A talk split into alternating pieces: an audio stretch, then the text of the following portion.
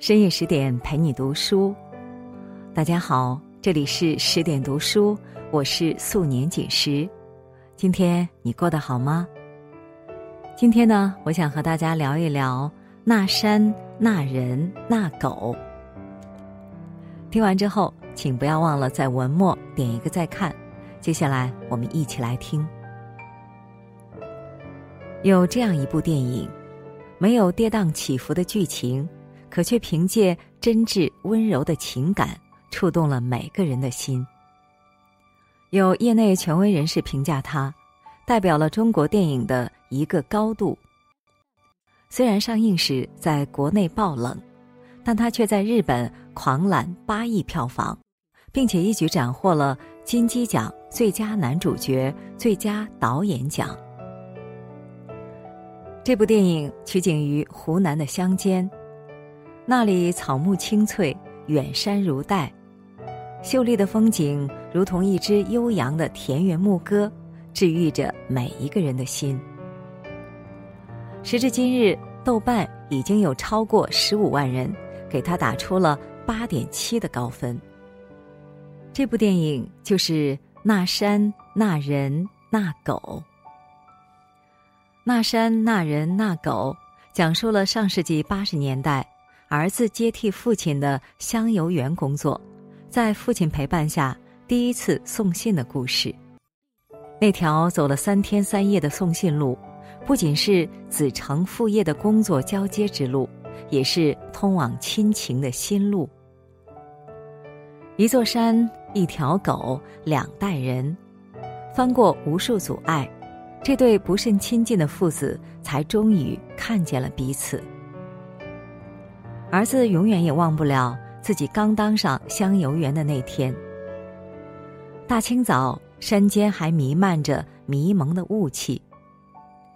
儿子刚睁开眼，却发现父亲把昨晚装进邮包的信件重新整理了一遍。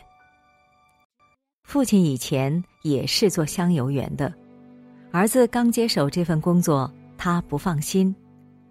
趁着儿子吃早餐的功夫。父亲又把送信的注意事项细细的说了一遍。送信之路着实不易，二百二十三公里山路，三个大岔口，需要整整三天才能走完。父亲腿脚不好，这条路本该儿子一个人走的，奈何那只领路的狗认生。父亲想了想，还是跟着儿子一起上路了。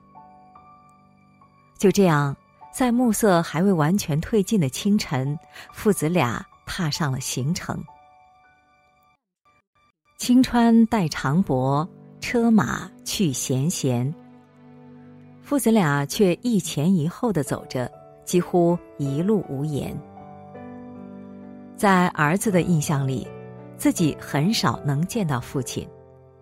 他常年在外，一年回家的次数屈指可数。所以这么多年来，儿子甚至连爸都没怎么叫过。那些曾经在彼此生命中缺失的时间，已然形成了巨大的鸿沟，让父子俩变得疏离又陌生。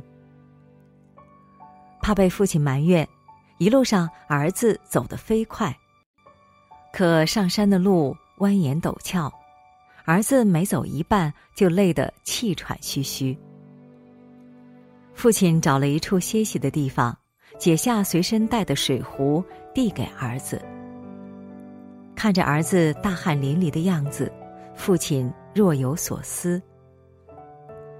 他突然说起自己的腿病，感慨道：“真是老了，不中用了，吃什么药都不见好。”儿子听了，安慰他：“退休了一样可以治病。”父亲显然对儿子的话不甚满意，有些不高兴的嘟囔：“我不是在说病。”儿子感到莫名其妙，反问道：“你不就是在说病吗？”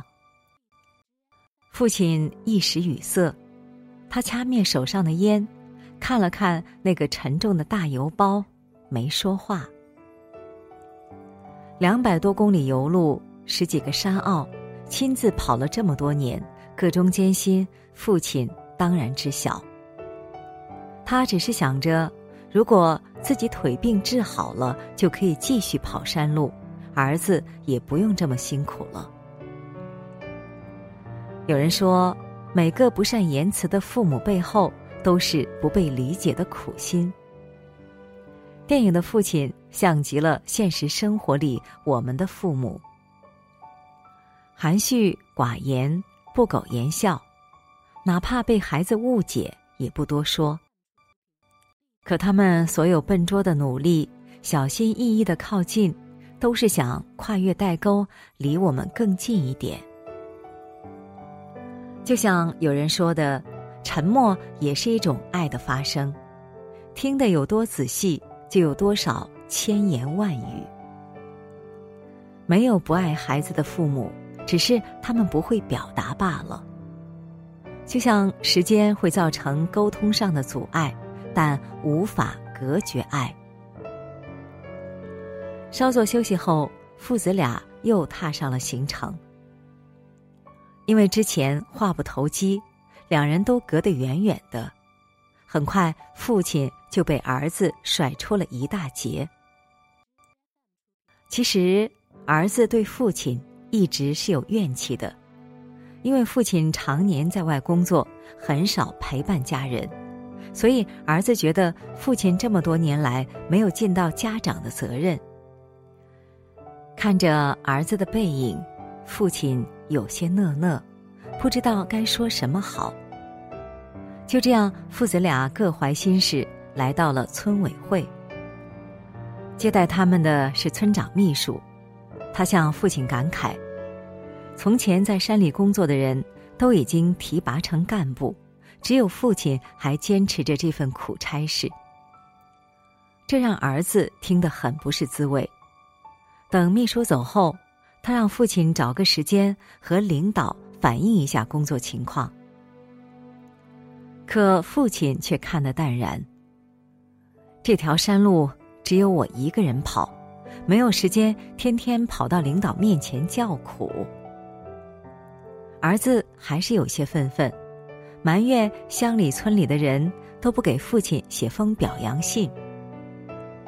听到这儿，父亲笑了笑。写是写过，我没让发，哪有自己给自己投递表扬信的？在父亲眼里，自己不过是做了最本分的工作，没什么值得张扬的。更何况这些年和村民们结下的深厚情谊，远比嘉奖和荣耀更珍贵。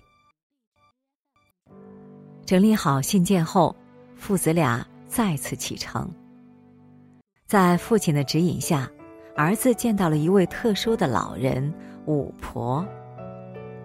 五婆是个命苦的人，眼睛瞎了，儿子也过世了。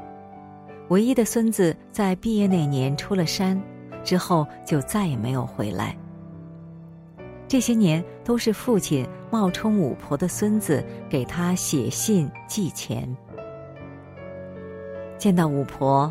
父亲先是关心的询问了他的身体情况，然后让儿子读信。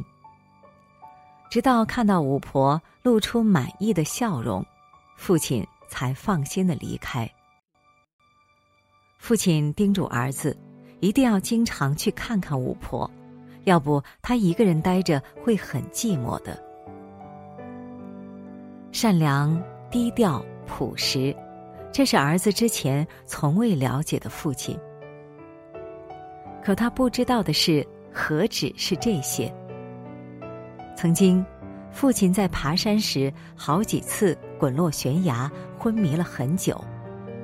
父亲腿上的疾病也是因为常年涉水路落下的。很多事，父亲都没主动跟家人提起过。那些过往岁月里历久经时的苦，父亲都一个个默默咽下，不告诉任何人，更不让亲人担心。人类群星闪耀时里说：“世间一切伟大的壮举，总是默默完成的。”在闭塞的山路里，父亲用爱串联起千家万户的期望，也带给无数人温暖和感动。桃李不言，下自成蹊。这是父亲的担当，亦是很多老一辈人身体力行的格局和伟岸。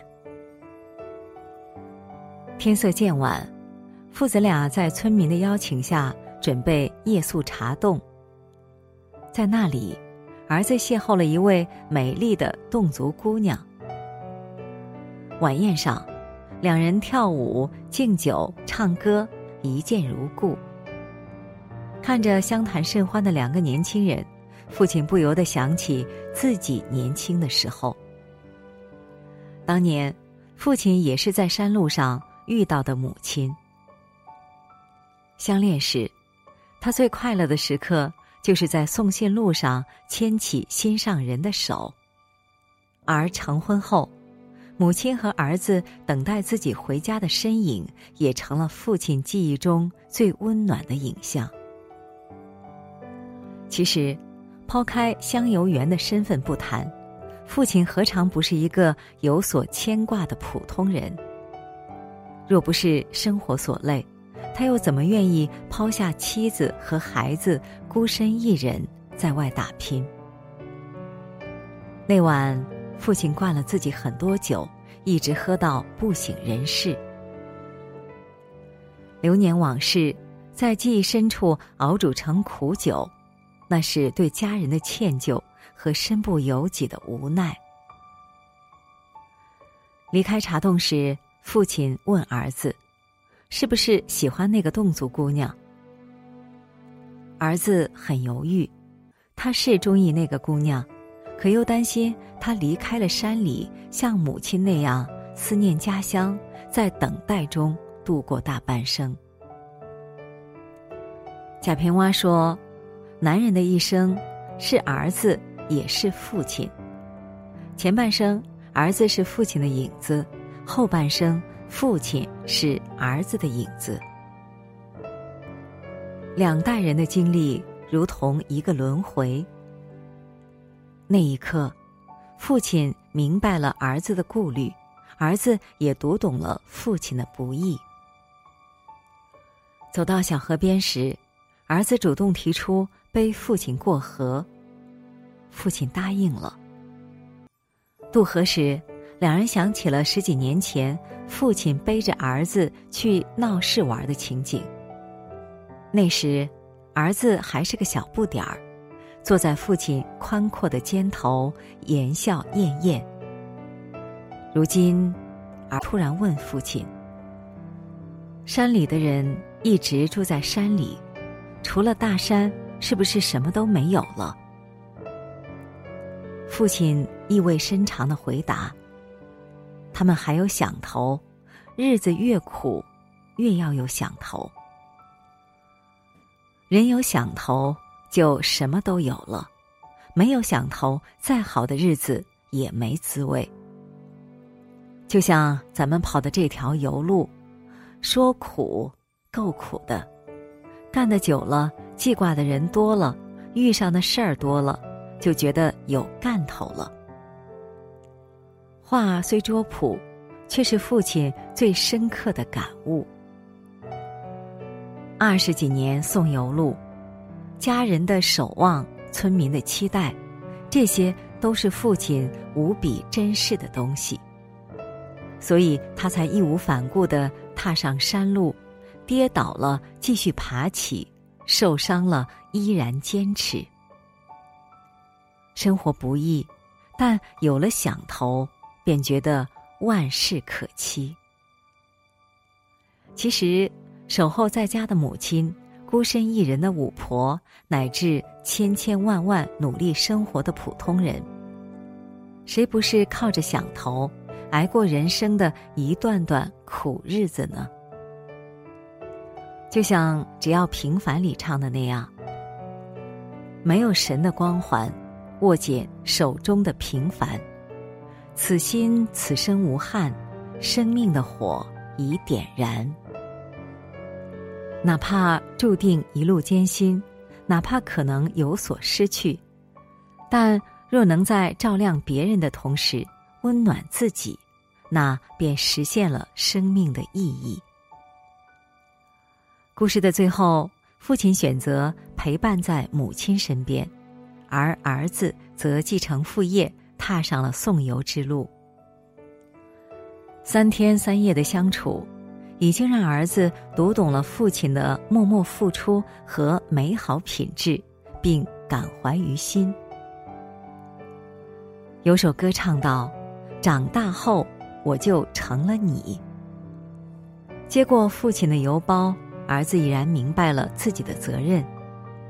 前方等待他的是村民们殷殷的期盼，是父亲走过的崎岖山路，或许还有一段美丽的爱情。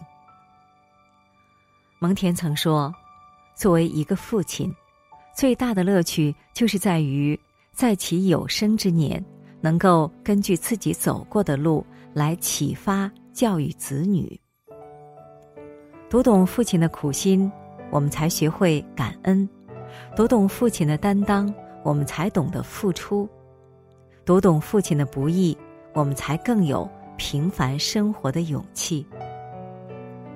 即使表达方式会变，思想和观念会变，但这些融于血脉的精神内核，却会世世代代的传承下去。所以。如果父母还健在，好好的去爱，去陪伴他们吧。在倾听中了解彼此，在倾诉中相互懂得，在体谅中达成和解。在有限的时光里，多花些精力和耐心，追上他们老去的脚步。趁时光未散，趁一切都来得及。好了，今天的文章我们就分享完了。更多美文，请继续关注十点读书，也欢迎把我们推荐给你的朋友和家人，让我们在阅读里遇见更好的自己。今天就是这样，祝你晚安，做个好梦。